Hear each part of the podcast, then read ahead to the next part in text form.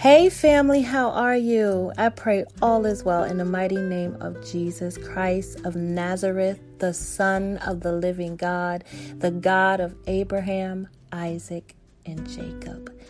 Family, I pray each and every one of you allow the Holy Spirit to minister to you and allow you to go to those ugly places to deal with your mental and emotional health. God has been totally just just he's been on me. God's just been on me, and he's keeping me focused, and he put this word on my heart about guardianship, and I pray it will help you understand a little more of the importance of us recognizing who we are and who we truly belong to. I remember one of the things that I said um, on my previous message was that Paul said an angel of God came to me, the God in whom I serve and whom I belong to. This is very important, family, because there has been a shift in guardianship. And when we identify ourselves with the God of the Bible, we will see so many things so much clearer, and we will understand so much clearer. So I'm, I, I can keep running my mouth, but I'm going to get into the Word of God. I have a lot of scriptures, so bear with me. But first, let's deal with the definition of guardianship. And the definition for guardianship is a legal process used to protect individuals who are unable to care for their own well-being due to infancy, um, disabilities, and the court will appoint a legal guardian to care for an individual known as the ward who is in need of special protection. I don't know about you, but I need some protection. I can't do this by myself. We need to be taken care of. Hallelujah. So that is a definition for guardianship. And one of the things that I think is so awesome that it says it's a legal process. There was a spiritual process that took place in the spirit. God is God. He's Alpha, he's Omega, he's the beginning, he's the end, he's the first and the last. And still, he did things legally. Hallelujah. He did things legally. In the Bible, the Old Testament, in order for our sins to be atoned, the priest had to get an unblemished lamb or goat or whatever animal and sacrifice it to atone us, to have our sins forgiven. That was the old way. So God, wanting to be our guardian, wanting to be our protector, wanting to be the one who covers us and keep us, he said, I, I have to do this the right way. I can't just, you know, come in and just be God and show them that I can do this, but I want to do it in a way that they can understand. I wanted to do it a legal way. I want them to see that I love them enough and I care about them enough, and I want to be a, a partner with them, that I'm going to do it the way they're used to doing it, that I'm going to do to what's comfortable for them, what's normal for them. God did it the legal way. And I thought that was pretty awesome that God chose to do it the way men understood it at that time. So Jesus didn't just come and say, here I am, I'm God, and, and I'm here to, you know, save all humanity. God did it in a way that we can understand it. Jesus became that sacrifice. Jesus became that unblemished lamb to atone us. The Bible says without Without the shedding of blood, there is no remission of sin. So in order for it to be completely done for all of humanity, not just for one set or one group of people, but God wanted to do it for the whole, all of humanity. One sacrifice, once and for all. And God did it legally, that he allowed Jesus to be born of a virgin, born of a virgin, come into the earth, walk, talk, live, breathe, and sacrifice, be the sacrifice for all of mankind, so that he can begin his legal process of being our guardian, as being Abba. And this is really beautiful, family. This is really beautiful. If you really let the Holy Spirit really touch your heart, just let the Holy Spirit minister this to you. There has been a shift in guardianship. When you were born, your mother and your father was your care, your caregiver, your caretaker. They loved you. They fed you. They brought you home. They gave you, you know, a place, a warm place, a roof over your head, They they protect you. And as you grew, you know, every need that you needed was met. Maybe it was your grandmother, or even maybe for some of us, it was a foster parent. But still, we had someone caring for us, loving us, protecting us. They were considered our guardian. And in that, as children, we pick up habits of our parents. The Bible says, train up a child in the way that they should go, and when they are older, that it won't depart from them. And many children, we we we learn so many things from our parents. We learn, you know, their mannerisms, and, you know, we look at their character. And we we some of us want to be just like our father, or some of us want to be just like our mom, and we pick up these habits, and we, you know, we we act like them, we play like them. I remember being a little girl walking around the house putting on my mother's shoes and her little pearls and perfume because I, I admired my mom, and you you know you want to be like your mom, and we pick up all of these habits.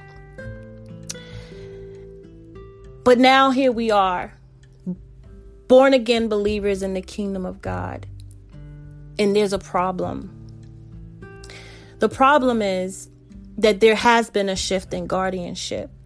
And until we identify that I'm no longer in my mother's house and I'm no longer in my father's house, that I am a part of a new family.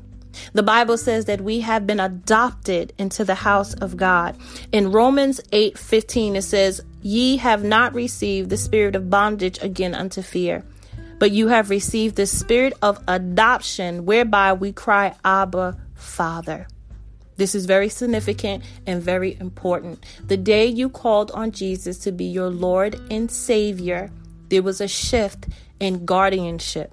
There was a shift in who protects you. There was a shift in who provides for you. There was a shift in who would be there for you. There was a shift that took place. The and it's amazing to me because you you really don't, I guess, you know, when you don't see it, you don't see it. It's really trying to, it's really kind of hard to say, okay, this shift taking place, because you don't see the shift. You don't you don't know what happened. It's spiritual.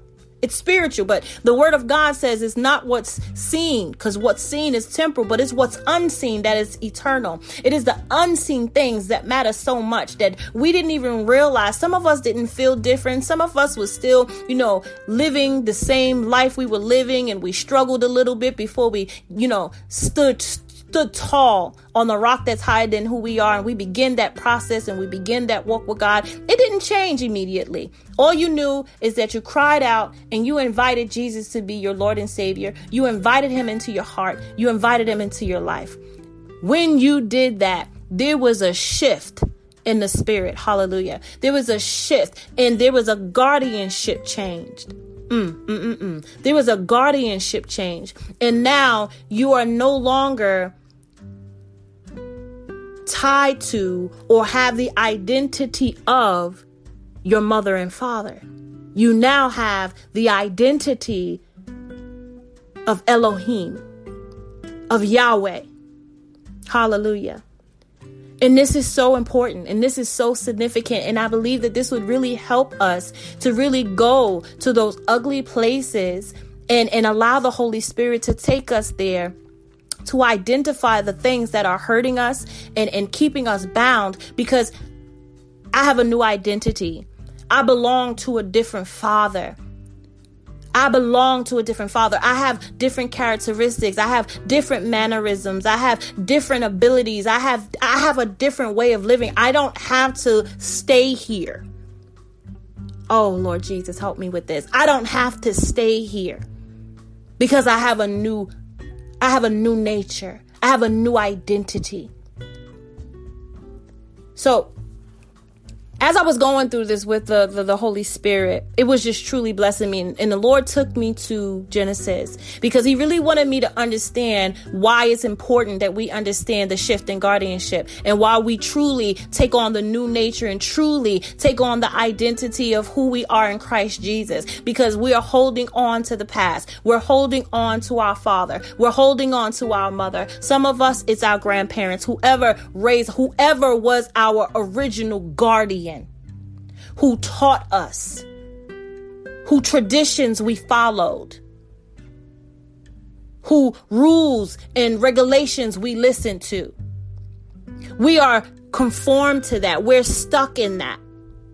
And in order for us to truly become the men and women that God has called us to, we have to identify that I am no longer tied to, and I can no longer identify myself with my old guardian. But I have to identify myself with my new guardian. What the Lord took me to was in Genesis. In the book of Genesis, chapter twelve, one through three, the Bible talks about when God told Abraham that he's going to take him to a country flowing with milk and honey. But in order for him to get to this place, this promise, this promised land, flowing with milk and honey, in order for him to walk in the promise and operate in the purpose, because God told him that he was going to be the father of many, that his his descendants was going to be as numerous as the stars in the sky and the sand in the ground. This is what God told Abraham. But there was something that Abraham had to do in order for him to get the promise. The Bible says that God told Abraham, leave your father's house. Hallelujah. Help me, Jesus. Leave your father's house, Abraham. I got promises for you, Abraham. I got blessings for you, Abraham. I got I got plans to open the womb of Sarah, and, and you're going to have so many descendants. I'm going to take you to a place flowing with milk and honey. I'm going to take you to a place where you lack nothing. You have nothing but abundance. You're full. There's overflow every time you turn around. But the only thing I need you to do, Abraham, I need you to leave your father's house. And as I was reading this, the Holy Spirit was really ministering to me, because he wasn't saying physically. Sometimes when you read the Bible, you look at it and it's just on the surface, and we, we read it literally. But we really need the Holy Spirit to take us deep into the Word of God, because it wasn't physically. I'm not physically telling you to leave your mother and your father behind. I'm not physically telling you to ignore them and don't care about them. I'm telling you mentally. I need you to leave your father's house. I'm telling you emotionally, I need you to leave your father's house, because th- I'm taking you out of your comfort zone. I'm taking you to a place that is a little bit different. I do things different. I use the simple things to conform the wise. I do things that is not normal, Abraham. So I'm going to need you to let go of what you were taught. I'm going to need you to let go of the things that you learned along the way. I'm going to need you to let go of those fears and those insecurities, Abraham, because I, I, I'm, I'm a little different from your father. I'm a little different from your mother. I'm different from your kinfolk. And I need you to identify yourself with me, so that you can enter into the promise. Family, when the Holy Spirit showed me this, it really helped me understand even more so to God dealing with me when it comes to my mind and my emotions and where it's rooted. Last last time I spoke with you guys, I took it from a, a philosophical a philosophical point of view, a, a, a psychological point of view, but now I want to take it from the spiritual aspect. Because what we what we, we have to understand that these these things that are formed, these these mental strongholds that are formed in our mind, that becomes the story that I tell that, that we tell ourselves, is so spiritual. It is so spiritual. And we have to learn how to deal with the psychological and the spiritual altogether, because it's, it's, yes, we need to get our mind right, but we also can't ignore the fact that we have an enemy of our soul, and that there are strong men, and that there are strongholds that are holding us back and keeping us bound. So the Lord was showing me that he told Abraham, I need you to leave your father's house. I need you to leave those traditions. I need you to leave those way of thinking. I need you to leave how you normally do things, because you're not going to be able to do that coming with me. So as I continuously read, the, the Lord was showing me the, the residue. God was showing me what was in Abraham that would hinder Abraham. I don't know if many of you know the story, but the Bible says that Abraham came up uh, towards Amalek. Amalek was a king. But as Abraham was journeying with Sarah in fear, in fear, Abraham told his wife Tell them I'm your brother. Because he feared. He feared that if he knew that he was his wife, that they would kill him and take Sarah because she was beautiful. The Bible says God has not given us the spirit of fear, but of love, power, and a sound mind. So where did that fear came from? Where, where did that fear come from? This is Abraham, the father of faith, Abraham. It was in his father's house. That fear, that strong man, strong man. Fear is a strong man. And Abraham lied. Abraham lied because he was afraid. And many of us are going through so many different things in fear, battling with the strong man of fear. We're responding and we're lying and we're acting out in fear. And God wanted to get that out of Abraham. So the Bible goes on and say that Amalek took Sarah. And in a dream, God came to Amalek and said, you need to return her because she's a man's wife. And because he took her, God put this, you know, he caused a, a famine on them. He caused a curse on them. And he caused their woman to be barren. And God told Amalek, if you don't let her go, you will not be healed. Your family won't be healed. But Amalek turned around and told God, but I didn't do anything wrong. Abraham lied. I didn't do this maliciously. He told me this was his sister. And God told him, yes, you're right. But I called him. I called him to be a prophet.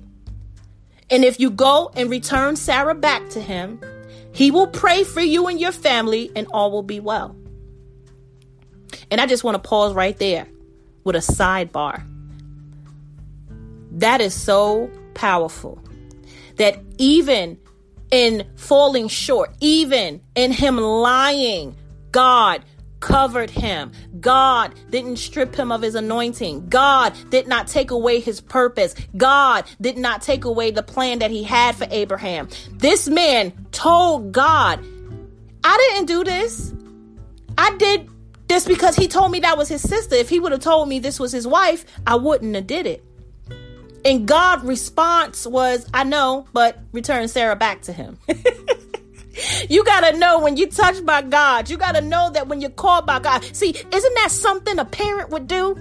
Isn't this something that a parent would do, that no matter what you do, that your mother and your father will protect you? I remember my mom would tell me all the time. She said, Trina, I don't care what you do. You could lie to them, but don't lie to me. I need to know what happened so I could defend you. Hallelujah. I need to know what happened. My mother would tell me all the time, don't lie to me. I'm going to be more mad if you lied to me. Tell me exactly what happened so I could protect you. That's what a guardian do. Hallelujah. That's what a guardian do. When God told Abraham to leave his father's house, it wasn't for, for him to be, to be guardianless, for him to not be protected.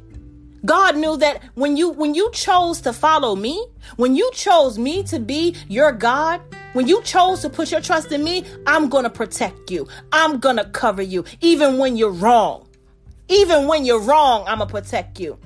God told Amalek, yeah, I know, but I called him to be a prophet. That's my son. That's my son. And it just made me laugh because I remember the times my mother defending me, even though I know I was wrong. I know I was wrong. But because that was my mom, that was my guardian, that was my protector, she protected me. And God protected Abraham. God covered Abraham, even though he lied. He covered Sarah, even though he lied. And I just had to throw that in there because it was just awesome to me. So as it goes on, the Bible says that Amalek, he, he gave Sarah back to Abraham. Abraham prayed for him. And then, you know, everything was well. He healed everyone. And, you know, Abraham, uh, Amalek and his family, you know, everything was fine. And I just thought that was important and so significant of what we go through.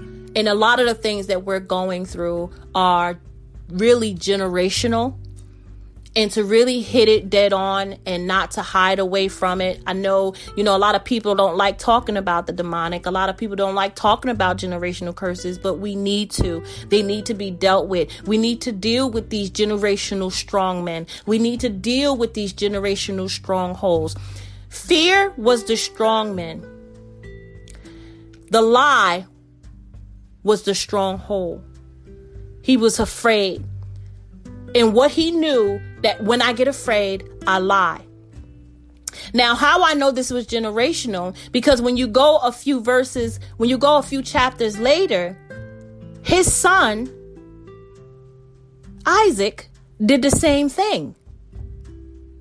That same strong man of fear came up against Isaac.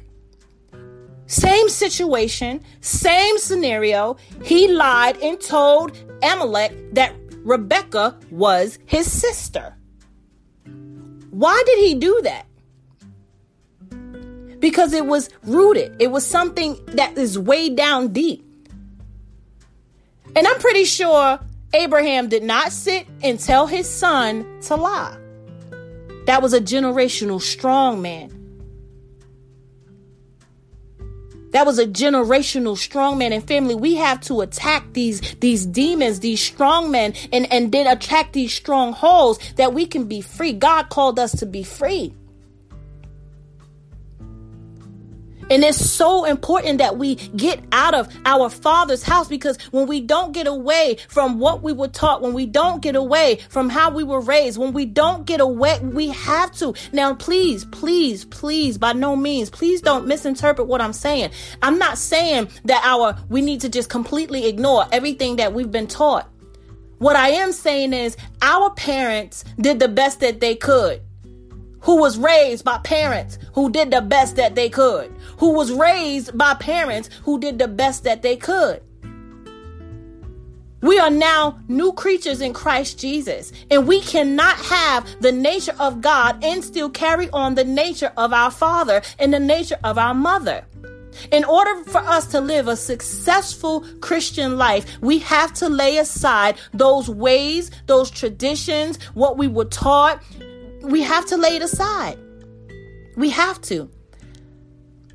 So much so that if you read a few chapters after that, Isaac's son Jacob did the same thing. This is a generational thing. Abraham lied, which opened the door because he was afraid. His lie opened the door for the spirit of fear, which is a strong man, to come into his into his family. To his family's bloodline, because now his son, which is Isaac, end up doing the very same thing his father Abraham did in fear. He lied, who turned around his son, which is Jacob, lied to his own father to steal his brother's birthright. This is a generational curse. This is a generational strongman of fear. This is a generational strongman that is causing this family to enter into lies. That nothing is changing, that my whole, I'm doing exactly what my father did and my father's did, exactly what his father did. We have to identify it. That some of the mistakes that we're making and some of the things that we're doing is the things, the very things that our parents did and the very things that their parents did.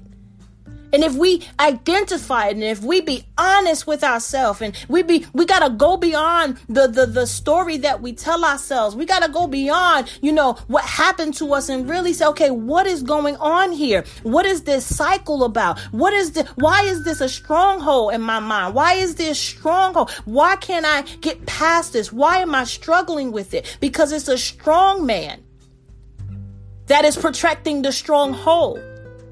And we have to identify what the strong, who the strong man is, that we can now understand what the stronghold is. And by faith in Christ Jesus, we can defeat it, and then we can overcome, for we are overcomers in Christ Jesus. And when we identify that I have a new guardian, I have a, I can't think the way I used to think. I can't think the way my father think. I can't think the way grandma, I have to think like a king. Ooh. I have to think about, I have to think like someone who has authority. I have to think like someone who has dominion. I have to think like someone who has shed his blood that I could be free. I'm not captive. I'm not in bondage. I don't have to stay here. I don't have to co- I don't have to keep committing this sin. I don't have to keep thinking like this. I don't have to keep going around this same mountain. I have a new father. This may have been what my father did. This may have been what my mother did, but I have a new father. One of the coolest things I love, one of my favorite scriptures in the Bible is when Jesus was a teenager. I mean, I think he was in his early teens. He was a little boy maybe. And he ran off. And Mary and Joseph was so upset. And when they found them, they asked him, why you do us like that? Why, why, why, why you do us like that, Jesus? And Jesus said, don't you know I'm about my father's business? As small as he was, man, yet God in the flesh, he understood, yes, I came out of your womb. And yes, Joseph took you, married you, and I claim him as my earthly father. But don't you know I'm about my father's business? Jesus identified himself with his heavenly father, which allowed him not to operate naturally. He didn't have to be like Joseph. He didn't have to be like Mary, because I know whose I am and I know who I belong to. I know the power and the authority that my Father has. Family, this is important because the Bible says the same spirit, the same spirit that rose Christ from the dead dwells in us. We are not exempt from the Holy Spirit. We have the same spirit Jesus have. I, I, I want you to really let that, ma- I want that to marinate in your spirit. We have the same spirit, not a different spirit, not a lesser power spirit. We got the same spirit that rose Christ from the dead. So every single thing Jesus did, we can do. We don't have to be bound. We do not have to be bound. Where the Spirit of the Lord is, there is liberty. You do not have to stay stuck, my sister. You do not have to stay stuck, my brother, because your Father provided a way of an escape. Your Father provided protection for you. Your Father provided His Spirit, that you could break free from every strong man and every stronghold that has been beget, that has been besetting you, that has been holding you back, that has been keeping you back because of your old nature, because of your father's house, because of the residue of your mother's house. He gave you a, his spirit, not just a spirit. He gave you his spirit to empower you. That if you can identify yourself with the living God, if you can identify yourself with the Holy Spirit of God, if you can identify yourself as a joint heir in Christ Jesus, you're a joint heir, sis. You're a joint heir, bro. You're not weak. You're not weak. You are joint heir to the throne. You are seated in heavenly places with Christ Jesus because you have been adopted into the family of God. You have been adopted. When you called on Jesus to be your Lord and Savior, and that shift took place in the spirit, and God signed those legal documents saying, this is my son, this is my daughter. You got that strength. You got that. You got his spirit. You, you, you was filled with overflow. Everything. You was touched with a sweet anointing that would break every yoke that's holding you back. My brother, my sister, can you just, just, just really let it soak in your spirit? Let it soak in your spirit. The day you said, Jesus, come into my life, there was a sign off in heaven. Mm. There was a sign off. Oh, let me sign this. Brother so-and-so is now legally my son. Sister so-and-so is now legally my daughter. I'm going to protect her. I'm going to provide for him. I'm going to make ways out of no ways. I'm going to open doors that no man can shut. I'm going to lift them and exalt them in due season. I'm going to cause him to bear fruit. I, I, I. Mm. Family, this, I'm about to just worship right now. I'm about to just worship because this t- this is a blessing. This blessed me. This blessed me. This, when we depend as children, and even some of us as adults, we depend on our parents so much. We go to our parents so much. We we look for their guidance. We we seek their love and their approval and their affection. We we look to our parents so much.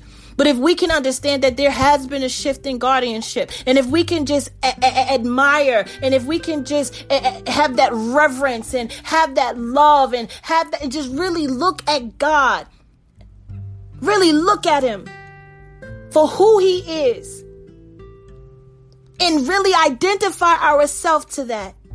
Like, I'm your son. I'm your son. I'm your daughter.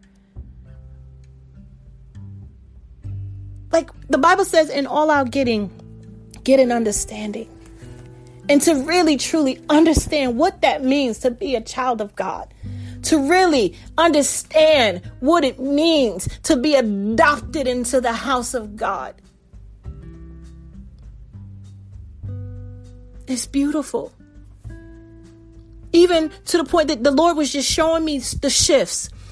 When you're born, hallelujah, when you're born, your mother and your father, they named you. They named you. Your name is who you are. My name is Shantrina. That's who my mother called me. That's who my father called me. And it's a part of my identity. But when I called on Jesus to be my Lord and Savior, do you know I got a new name? Do you know you got a new name? You got a new name. Because you have a new father. Hallelujah. You have a new father. And because I'm shifting the guardianship and I'm shifting these legal documents, and I- I'm not just taking you. I want to let you know that you're mine. I want to change your name. I want to give you my D N A. I want to give you my characteristics. I want to give you my power. I want to give you my strength. I want to give you my spirit because you are my child. That shift took place and you got a new name.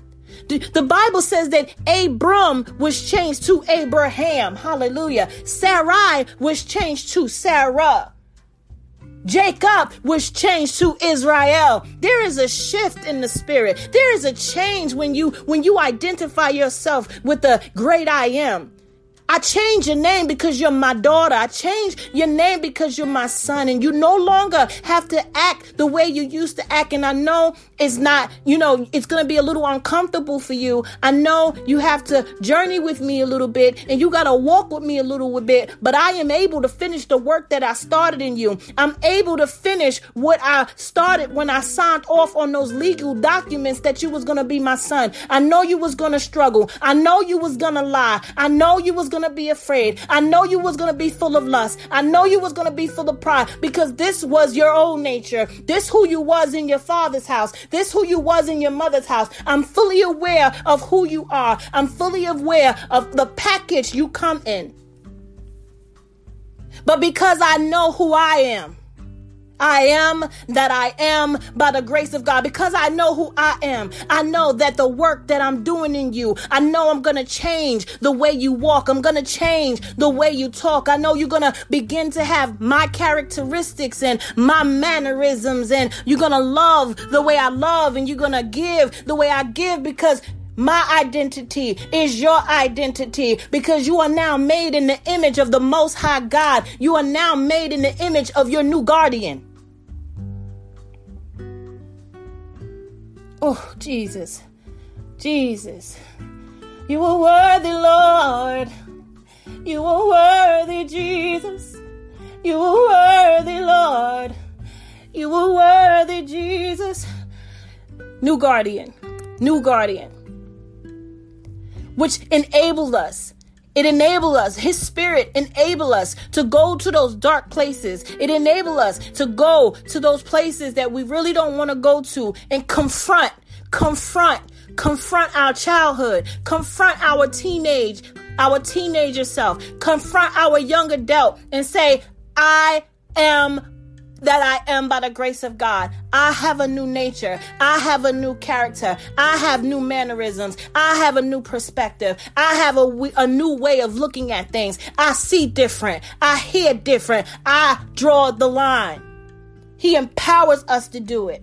He empowers us to do it. If you can really grab a hold of what your sister is saying to you right now, if you could grab a hold of it, if you've been truly struggling, and because I just really, I couldn't let it go. I, it wasn't leaving my spirit. And I, I was like, I have to, you know, go back and talk to my brothers and sisters, because it, it sounds easy said than done when you're dealing with stuff that you've been dealing with for a long time. It sounds easy said than done to be free from lust and pride and fear. It sounds real easy said than done, but I, I want to encourage you, my brothers and sisters, that when you identify yourself and when you acknowledge that there has been a shift in guardianship, and my daddy got me, my daddy protects me, even when I'm wrong, even when I mess up, even when I fall short, he's not going to leave me, he's not going to forsake me, he's never going to let me go, nor depths, nor height, nor principalities, nor powers, nothing past, nothing present.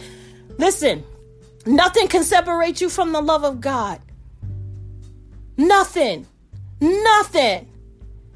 Take that love. Take that love to that event that hurt you. Take that love to that place that broke you. Take that love and know that nothing, you know what? I can confront you.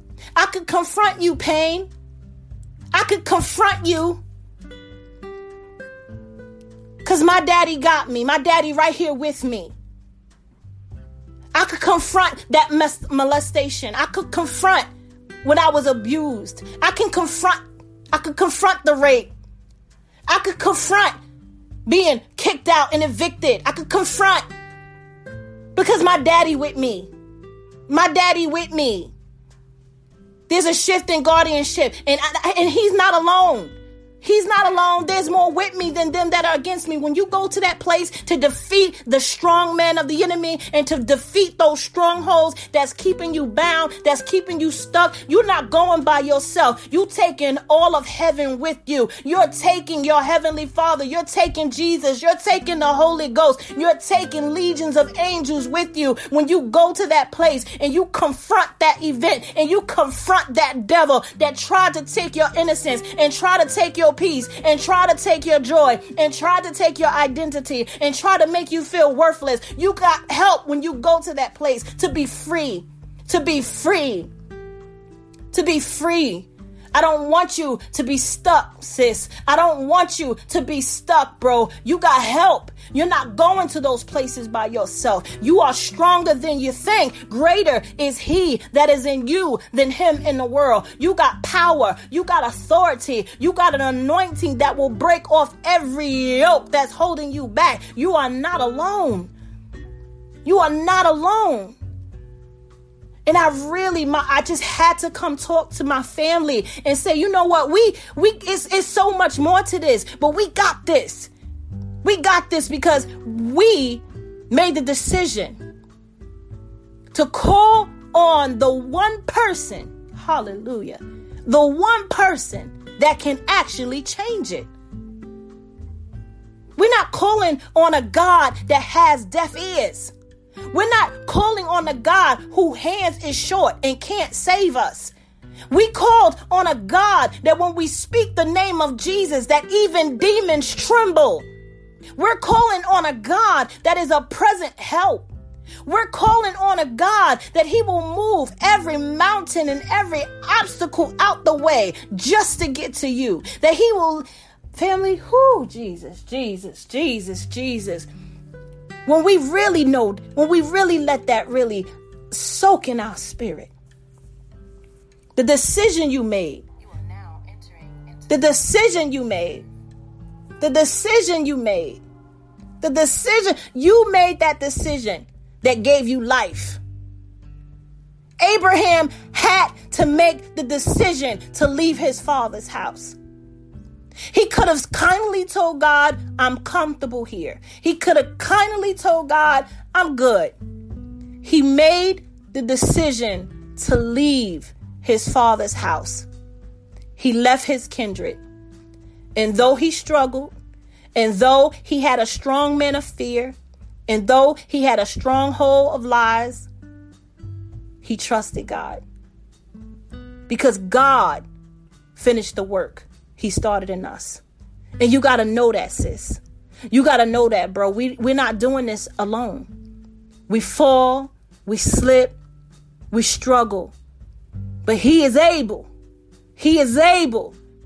He that has begun a good work. It's a good work, sis.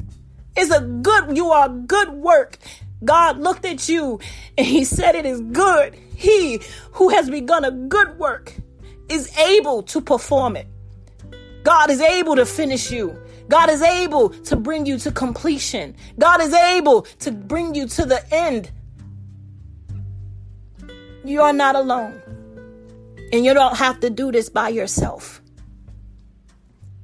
But the enemy you saw yesterday, you shall see no more. The enemy that you saw yesterday, you shall see no more. The fear, the doubt, the insecurity, the lust, the pride that you saw yesterday, you shall see no more. Because he is able to be, he is able to finish the work. And when you put your trust in your new guardian, when you put your trust in the one who laid down his life, when you put your trust in the one that is a present help, when you put your trust in the one who loves you, how can you fail? How can you fail? You could do nothing but succeed when you put your trust in God. With God, all things are possible. And you got to believe it's possible. You got to believe that you will be healed. You got to believe that you will be whole. You got to believe that you lack nothing in Christ Jesus. You got to believe it, sis. You got to believe it, bro. I declare and decree your freedom in Christ Jesus. I declare and decree that the bondages that once held you back, you will be defeated. They will be defeated in the name of Jesus Christ. I declare and decree that the enemy, that the enemy that was oppressing you and depressing you, is being defeated even now. The angels are on assignment, warring against every demonic force that's coming up against you. Every spirit of power that is coming against your mind and your thoughts and your emotions are coming to their feet. For Pharaoh and their horsemen has drowned in the water. And you got to know that the enemy that is attacking you, the enemy that is coming up against you, they are going to drown in the water. That God goes before you and he got your back. You are protected on every side. You are protected on every side. You don't have to be afraid. You don't have to live in fear. You don't have to be stuck. You don't have to go around the same mountain over and over again. You don't have to stay in your father's house because you have a new father. And you don't have to deal with those curses because Jesus broke the curse. He who hangs on a tree is a curse. Jesus hung a curse so we could be blessed. And by the power of the Holy Spirit of God, we can break every generational curse. We can come against every generational strong man. We can come against every generational stronghold in our mind, in our emotions, in our will. We have the power by the Spirit of God to come against these spirits, to come against these demonic forces, because no weapon formed against us shall prosper as children of God. No weapon shall prosper as the seed of Abraham. When God told Abraham that his descendants will be as the stars in the skies, my sister, that's you. Brother, that's you. We are the seed of Abraham. Those promises are our promises. That land flowing with milk and honey is our land flowing with milk and honey. Those promises are our promises, and God is not man that he should lie. So we could take that to the bank and we could rest assured that because God said it, it is so. And because God is with me, it is over. The storm is over. The storm is over. And I am free, free in my mind, free in my emotions, free in my will. I'm not bound by generational curses. I'm not bound to strongmen and strongholds keeping me in repetitive cycles. I'm not bound. My God is able. My God is able. And I identify myself with my Abba Father. I identify myself with that guardianship. I identify myself with his provision and his protection. There has been a shift and I acknowledge it. There's been a shift and I identify myself with it. Therefore, I am able to be free in the name of Jesus Christ. I am able by the blood that was shed for the remissions of my sins that I will not be stuck. I come in agreement with the blood. I come in agreement with that covenant. I come in agreement with that covenant. Hallelujah. So family, I love you. I'm blessed. And honestly, I think I'm going to do a, another part to this because it is so much. It's so much. It's so much. I, I don't even, I didn't even give you all the scriptures that I had. I just let the Holy Spirit have his way. So I know I'm going to have another part two to this guardianship. So I pray that each and every one of you really allow the Holy Spirit to really minister to your heart and, and really understand that shift and know that you are the child of God and what that means and what that means. I, I, I, whew, Paul said it, the God I serve in whom I belong to, send an angel to me. And you got to know God got some stuff for you. God got some angels on assignment for you. You are not alone. And I declare your freedom in the name of Jesus Christ. I love you. God bless you. And I will see you in part two. Hey family, how are you? I pray all is well. So I told you guys that I was going to come back with a part two. And I just really want to just give the scriptures that I wasn't able to give the first time. The Holy Spirit was just having his way. And I love when he do so. But I just wanted to give you guys the scriptures. So this part of um the podcast is just going to be me giving you scripture, scripture, scripture, scripture. It is the word that is sharper than a two-edged sword, piercing and dividing down to the bone and the marrow. It is the word of God that changes us, that shifts and changes the dynamic of everything. So I'm going to give you the word of God on guardianship and God being our Father and we being his children. And let's get into it. First John three one. See what kind of love the Father has given to us that we should be called children of God. Psalms one oh three thirteen. As a father shows compassion to his children, so the Lord shall compassion to those who fear him. Amen.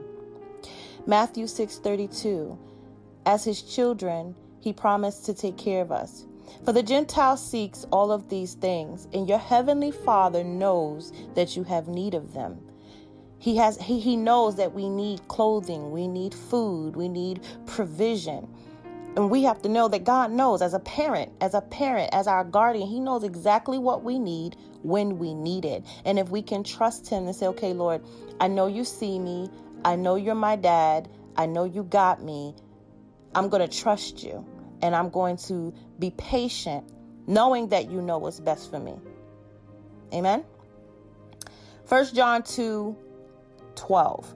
I am writing you, dear children, because your sin has been forgiven on the account of his name. Luke eleven thirteen. He gives us many good gifts, especially the Spirit.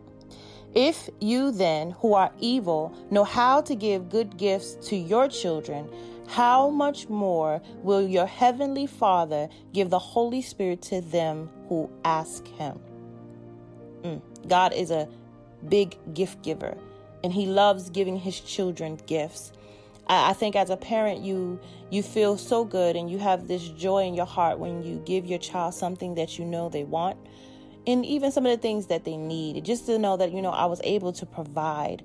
I was able to give them this. It, it puts this joy in my heart, and I'm so grateful. And I, I'm so thankful that God allowed me to be able to provide. He is my provider. Amen. Therefore, Him being my provider allows me to provide for my daughter. And that's how I really look at it. And she knows that even though it came from me, she also knows that it came from him. And I'm blessed to know that she knows that. That, Mommy, I know you got this for me, but it was by the grace of God that you were able to give this to me. It was by the grace of God that you were able to provide. It's by the grace of God. And her knowing that, you know, it makes it, so, it, it like really bonds us together, like the three of us. We have like this awesome, awesome bond. She knows where my help come from. I know where my help come from. So it's important that, you know, you have that heart of gratitude, even with your own children. And we don't have it all together. I like that it said that you being evil, you, you're not, you being imperfect, you being flawed. You know how to love your children. You know how to give them things that they need and want. How much more our Heavenly Father, who is perfect, hallelujah, who is perfect, who knows all things, who omniscient, who's all-knowing, who knows exactly what we need, when we need it. How much more will he give unto us when we ask him in faith? Amen. Galatians four seven. As a loving father, he promised us a great inheritance. So we are no longer a slave, but a son. And if a son, then a heir through God. And I think that is so awesome that I'm not just bringing you into the family.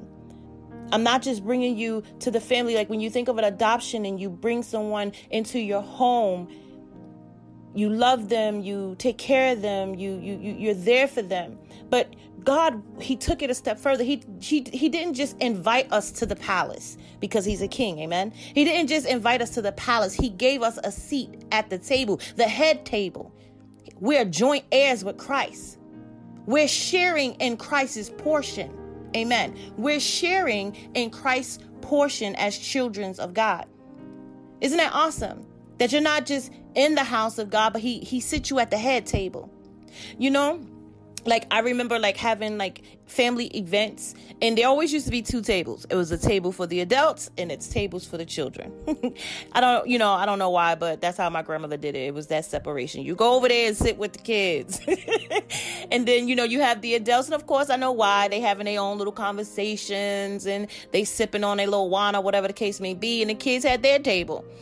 But God doesn't separate us. We're all at the head table, amen, because we're joint heirs with Christ. No matter where we see ourselves, how low we see ourselves, how insignificant we see ourselves, how much we are insecure in ourselves, when we called on Christ to be our Lord and Savior, and God signed off on those legal documents, and we became children of God, and we became joint heirs with Christ. He set us at the head table. He pulled the seat next to him. Mm. He pulled the seat next to him. When you think of a king and you think of him sitting at his table, only the honorable mention get to sit close to the king, but we're all honorable mentions in the eyes of God. We're all his children. We're all his, the apple of his eye. We all get to sit at his head table. That's why it's important for us not to be jealous of one another, because God shows no partiality. And I know sometimes it, for some, they feel like, well, God is blessing this person and God is blessing that person. And the truth of the matter is that's not the case. It's just that person's season. When you look at the dynamic of your own family and you look at, you know, maybe an older sibling, the younger kids always want what the older person get, but you can't get this yet because you're not old enough. You you can't get this because you're not ready for this. So even though you may want it, you got to wait till you are age to receive this. And we have to be patient with our Heavenly Father, that even though we're seeing our brothers and sisters being blessed with the very thing that we may want, are we mature enough? Hallelujah. Are we mature enough in the spirit to handle that thing we're asking God for? As a father, as a faithful father, as a loving father, he's not going to put his children in a situation where they fail. He's not going to put his children in a situation where they fall. So as a good father, as a good guardian, I'm protecting you, I'm covering you, and I'm keeping you. I'm not going to send you into a position you're not ready for. I'm not going to give you something you're not ready for. I know you think you can handle it. I know you think you're ready, but I, being omniscient, being all-knowing, I know you're not. So we look at our brothers and sisters in, in Christ, and sometimes we get a little spiritual jealous. And, and you got to understand that God shows no partiality. We are all sitting at that table as joint heirs. And when is your season, sis? And when is your season, bro? Can't nothing stop the hand of God from blessing you. Can't nobody stop it. Can't nobody stop those doors swinging open that no man can shut. Can't nobody stop the overflow that's going to overtake you. Can't nobody stop it, because it's your turn. It is your season. And we got to be okay. And we have to learn to truly, truly celebrate our brothers and sisters when they're being blessed. We got to celebrate our brothers and sisters who are walking and operating in the anointing. We, we have to celebrate knowing too that I serve the same. I got the same daddy. I got the same daddy. And when it's my turn, and when he wants to put me at the forefront, when he's ready to exalt me in due season, it will be my turn.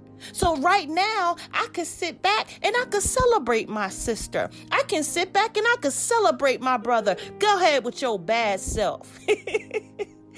Because we we have the same daddy, and we're sitting at the same table, eating of the same bread, drinking, hallelujah, of the same cup. The same cup. Glory be to God. Glory be to God. Hallelujah, hallelujah. But it is written, what no eyes have seen, what no ears have heard, nor have any heart imagined, what God has prepared, prepared for them that love him. First Corinthians two nine. For those that are led by my spirit are my children. Mm. When you listen, God, and it's funny because as a parent, As a parent, even myself, the, the, the, the greatest gift my daughter can give me is obedience. I feel good when I counsel her or I give her instructions and she obeys. It makes me feel proud. It makes me feel good that she honors me and she loves me and she respects me enough to listen. The Spirit of God is the voice of God. When the Spirit speaks, that's God speaking.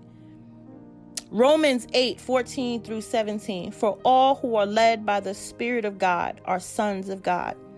For we did not receive the spirit of slavery to fall back into fear, but you have received the spirit of adoption as sons, by whom we cry, Abba, Father. The Spirit himself bear witness with our spirit that we are children of God. And if children, then heirs, heirs of God and fellow heirs with Christ, provide provided we suffer with him, in order that we may also be glorified with him. Amen, amen, amen. Amen, amen, amen. And that's important too, because sometimes we we don't like being disciplined. Sometimes you feel, you know, and I, I can speak from a parental point of view, because sometimes I remember my daughter, you know, not being pleased with me because she's being disciplined. But he chastened them he loved. Hallelujah. I love her. So if I see her doing something that she shouldn't be doing, or something that is going to be harmful to her, I correct her. And as children, we have to learn to receive correction from our Heavenly Father. We have to learn to receive correction from our guardian. We may not like it, but we got to know that God, he is the same yesterday, today, and forever. He is God and he changes not. So there's something that he knows about me. It's something that he knows about this situation that I don't know. And if I can just receive and, and obey and respect the counsel of God, and if I can just respect and reverence the Spirit of God when he speaks to my spirit concerning a matter, that pleases God. That pleases him, that my children listen to me. My children obey me. My children respect me. We may not always like what he says. We may not always like what he do. But he's sovereign and he knows all things. He knows all things. So I, I'm I'm I'm I'm I'm grateful, because I'm able to see it from a, a parental perspective of how I expect my daughter to respond, because I love her And I, re- you know, sometimes I have to ask her when I do correct her, or if I do tell her no, or if I do, you know, do something that she may not like. One of the questions when she gets upset with me, I always ask her, I said, do I love you? Yes. Do I want to hurt you? No. So what do you think? Where do you think this counsel was coming from? Why do you think I'm telling you no? Why do you think I'm telling you not right now? Why do you think I'm telling you to wait? And let her take that moment to really sit. And then I let her take it to God. I said, go take it to the Lord and pray. And she'll come back to me and say, you know what, mommy, you know, I was, you know, reading the word, and I, you know, let the Holy Spirit talk to me. And you're right, mom, sorry. Or, you know, I know you just, you know, trying to do what's best for me. And I, I receive your counsel. I have those moments with my daughter. So much so, I have to have them with him myself. When I don't like when God says no. When I don't like when God tell me to wait. Oh, I don't like it. I don't like it. I be like, why I gotta wait? Well, what do you mean not right now? I don't understand, Lord. I don't understand. But I know he loves me. And when I get out of my feelings and I sit and, and, and just really just, you know, take that breather, I do the same thing. Lord, I know you love me. I know you know the plan you have for me. So I'm going to just be patient. I receive your counsel. So sometimes it's so funny to me because I, I try to, with my daughter, you know, you know, use what the Lord is doing to me and, and, and give her the same compassion and patience that the Lord is with me. I can't not be patient with her and not be compassionate with her, with her flaws, with her mistakes, with her shortcomings. And God is patient with me. That's that's one of the things that the Lord had to, he, he, I remember when the Lord says, you know, that's my daughter too. So it made me shift my perspective when it comes to her. She's not just my daughter. She's the daughter of the Most High God. And how I treat her is important. How I respond to her is important. My tone when I talk to her is important because she's not just my daughter. She's the daughter of the Most High God. And if we look at our children that way, we would have a better relationship. There would be a better dynamic in the home because we're showing them, I respect you as an individual. I don't play the mommy card. I don't play, oh, this is my house card. I don't play that card. I can. But if it's going to risk us having an awesome relationship, I know when to be mommy, I know when to be minister, and I know when to be friend. Because as our children grow, they need those different dynamics. Why? Because we have a, a heavenly father that sticks closer than a brother, who is the lover of our soul, who is our heavenly father. God plays so many different roles in our life. He don't just be, I'm, I'm Abba Father, that's it, you listen to me. He knows when we need a friend.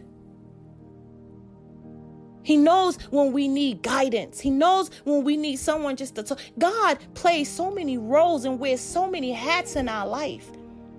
So I, I, I, I, I took that and I learned to do that with my own daughter. So she don't just feel like, oh, well, it's mommy and I got to do what mommy say. No, I had to really study my daughter and I had to, you know, really stay in the presence of God that I can discern when she needs mommy, when she need a friend, when she need a minister. Even if that meant I had to take correction from her when she said, okay, mommy, I just needed you to listen. Okay, mommy, I, I, I just needed you. I just needed a friend. I had some of those days, but I had to learn that we can have a great relationship. And God wants you to have a great relationship with him. But we have to know that he is not just our guardian, but he is our friend. He is our counselor. He is the love of our soul. And he wants to wear all of those hats in our life. So I, I just wanted to share that. I thought that was, you know, relevant.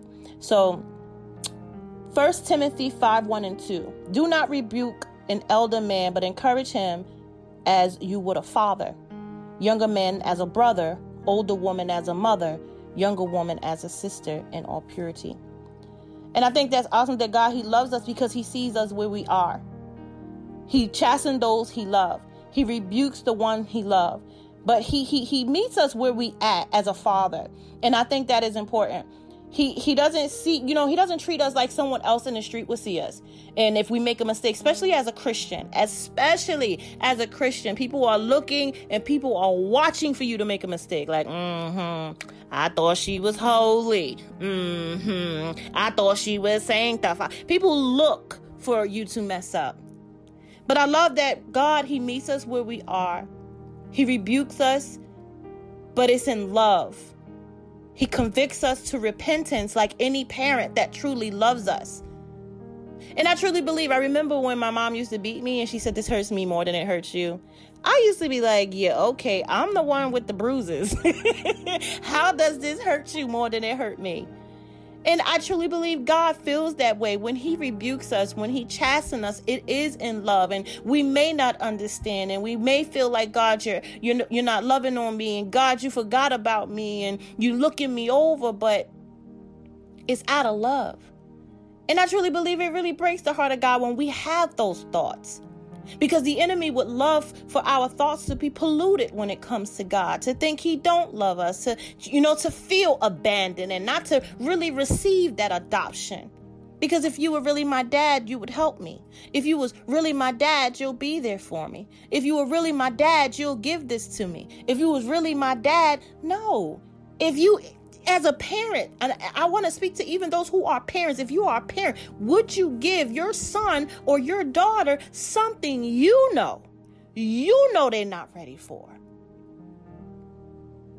And if we can all be honest, we would say no. I'm not giving my daughter something I know she's not ready for, no matter how bad she thinks she is. So we got to look at him and say, you know what? You love me. And open the eyes of my understanding. If it's something in me, if I'm not ready, show me how to get ready. This is what I desire. This is what I want, Father. If I'm not ready, if I'm not prepared, if I'm I'm not where I need to be, open the eyes of my understanding, Father, and show me what I need to do that I can get in sync and in line with your spirit that I may receive this. Because God, what? He gives good gifts. That's one of the scriptures that I read at the top. He he gives good gifts. How much more? How much more he wants to give it your heart desire. He puts the desires in our heart. He puts the desires in our heart. So he wants to give it to you. He wants it to be fulfilled. He wants it to come. He wants it to be manifested. But we also have to trust his timing. We have to trust his love. We have to trust him and say, Lord, I know you love me. Father, I know you love me. So I'm going to be patient and I'm going to be still because I know your promises are yea and amen. I know what you placed in my heart shall come to pass in due season. Until then, open my eyes. Show me what I need to improve. Show me how I need to grow. Show me how I need to, you know, you know, be that person that you're calling me to be. Whatever it is, whatever it is, Father. Show me. If we could take that approach, because now we know he's Father, now we know he's our guardian, how are we going to respond to them? How are we going to talk to him? I know you're able, you're God. You can do all things. So if it's not happening, it's not because you don't want it to happen. Maybe it's something in me. Maybe it's something that I need to change. Maybe it's something I need to do. Father, show me. Open the eyes of my heart. Create in me a clean heart and a right spirit in me. Maybe my motives are wrong. Maybe I want something just because someone else has it. Maybe I really don't really want. Whatever it is, show, open the eyes of my understanding that I can truly see why. Why haven't I received it? Why am I not walking into this? Because as a father, a loving father, he's not going to put us somewhere that's going to hurt us. He's not going to give us something that's going to hurt us. He's definitely not going to give us something that's going to draw us away from him. And we got to take that into account too. We may not know. We we think in ourselves that we can handle some stuff. Oh, I can handle this. I can multitask that. Have you ever tried to multitask something and you really thought you could multitask it, but when it was all said and done, you're overwhelmed and you're tired and you really couldn't do it?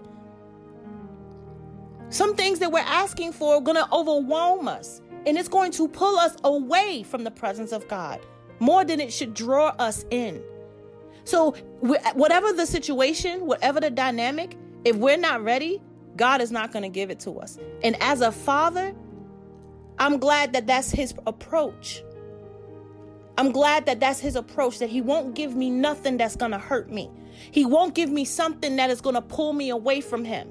He's not going to, you know, give me something that is going to destroy me. And he's not going to do it for you because he loves you. He's your Abba. He's your daddy. So I just wanted to share these scriptures with you.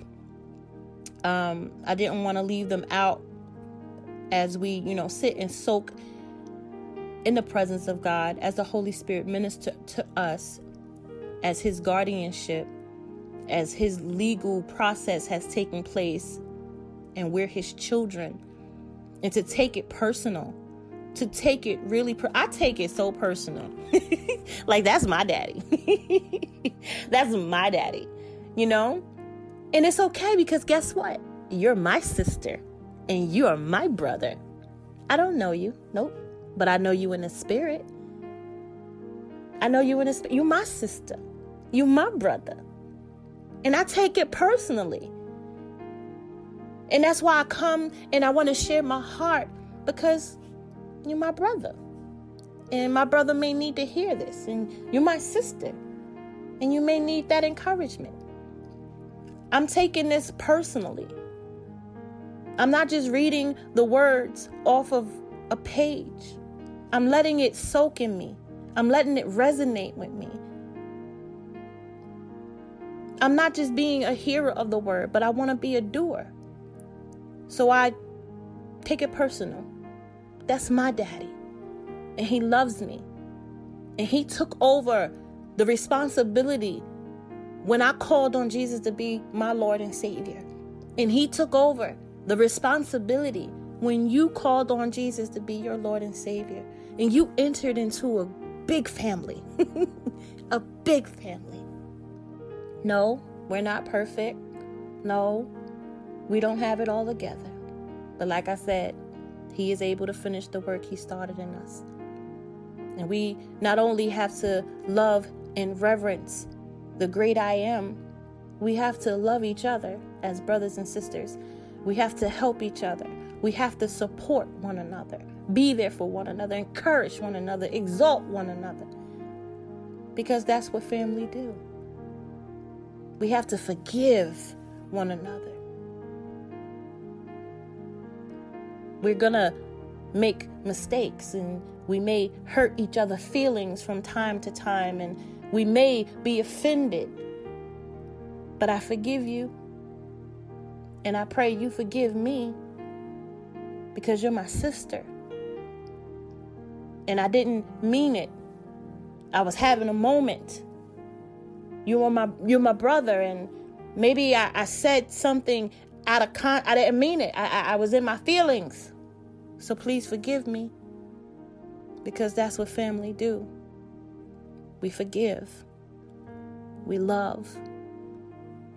So I pray that not only you allow the Holy Spirit to bear witness in your spirit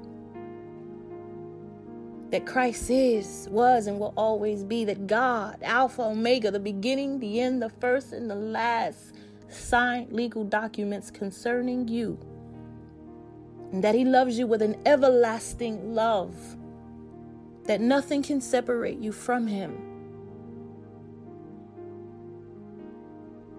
and that you have a family, a family of brothers and sisters who loves you. They're not perfect. They're not God. They're not God. But they love you. And they're doing their best just like you're doing your best. So I pray this encourages you.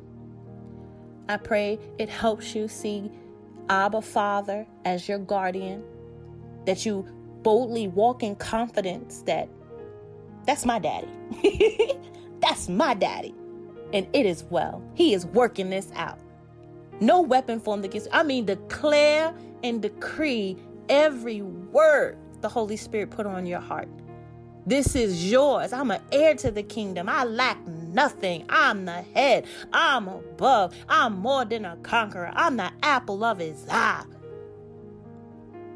You know how, you, you know, some parents, you know, they, they favor. I don't, I, I, I don't think any parent favor any child. I don't really think that. Um, but people feel like that. I feel like children feel like that based on, like I said, the child getting something, or maybe that child may be getting more attention at the time, or whatever the case may be. But I truly don't believe any parent love any child more than the other.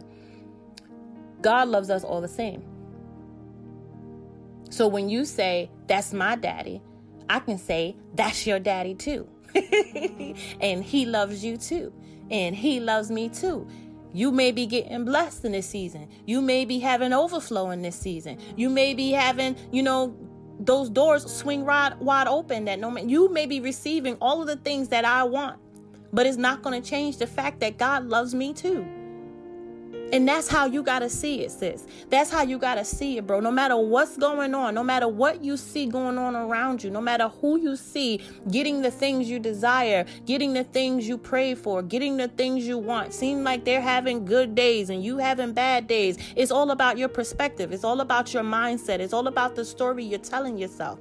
And that's why your sister is here to help you shift your thoughts and get you to understand that you are loved and that you are um, wanted and that you are accepted and that you are adopted and that God cares for you deeply, more than you know. But just know that that is your sister and your brother, and you celebrate them. You get excited, because one thing that I've noticed and witnessed in my own life, that when I pray for something and then I begin to celebrate my brother and sister for getting the same thing that I want, it seems like a shift take place and I start getting them. I start getting stuff. It's something about celebrating your brother and sister. It's something about being grateful for what God is doing in their life that opens the door for God to do something in yours. So I encourage you today to start celebrating your brothers and sisters, start loving on them, and not being jealous and envious of what it is that God is doing in their life, no matter what it is. And don't look at yourself as having less than. Just know that when your time comes, when you are ready, go to God. Lord, am I not right? Am I, is my heart not right? Take accountability and don't look at, oh, God not blessing me. God's not hearing my prayer. Take accountability. Say, Daddy, Daddy, can we talk, Daddy? Is it something I'm not doing right? Is my heart not right? Is my motives not right? Am I not in the right seat? God will talk. He's a God that speaks. You ask, you shall receive. So go to him, pray, but don't be jealous of your brother and sister, because God shows no partiality. Like I said, we are all sitting at that head table. We are all joint heirs with Christ Jesus, and he loves nobody greater than he loves the rest. We are equal in the eyes of God. So I love you. May God bless you. May he keep you. May the Spirit of God rest upon you. May he pour fresh oil, fresh oil, fresh oil, fresh oil from the crown of your head to the sole of your feet. I plead the precious blood of Jesus Christ. I pray that your eyes of your understanding be opened, that you be enlightened, that God begin to enlarge your borders, that he enlarge your comprehension, that you begin to understand the word of God like never before, that you begin to understand his love for you like never before, that you begin to understand that guardianship like never before, that shift that took place. I pray that the Spirit of God just breathe, breathe into your nostrils, give you that second wind, that you feel relaxed, that you feel, you, you know, you're just, just joyful and grateful. I, I, I, re, I, I just, I, my heart, I just love you guys. I truly do. I, I, I really do love you guys. Like I said, with the love of God, with the love of God, I love you. And I know how much God loves me, and I know he shows no partiality. So I can't not love you the way he loved you. I can't not go all the way, because he goes all the way. He will leave the ninety-nine for one of us. So in the image of God, I will do all I can to show you how much Daddy loves you, to show you how much he cares, and that he's there for you. And I pray you do the same for me. As I pray for you, you pray for me. Okay, sis? Okay, bro? Until next time, I love you. Bye-bye.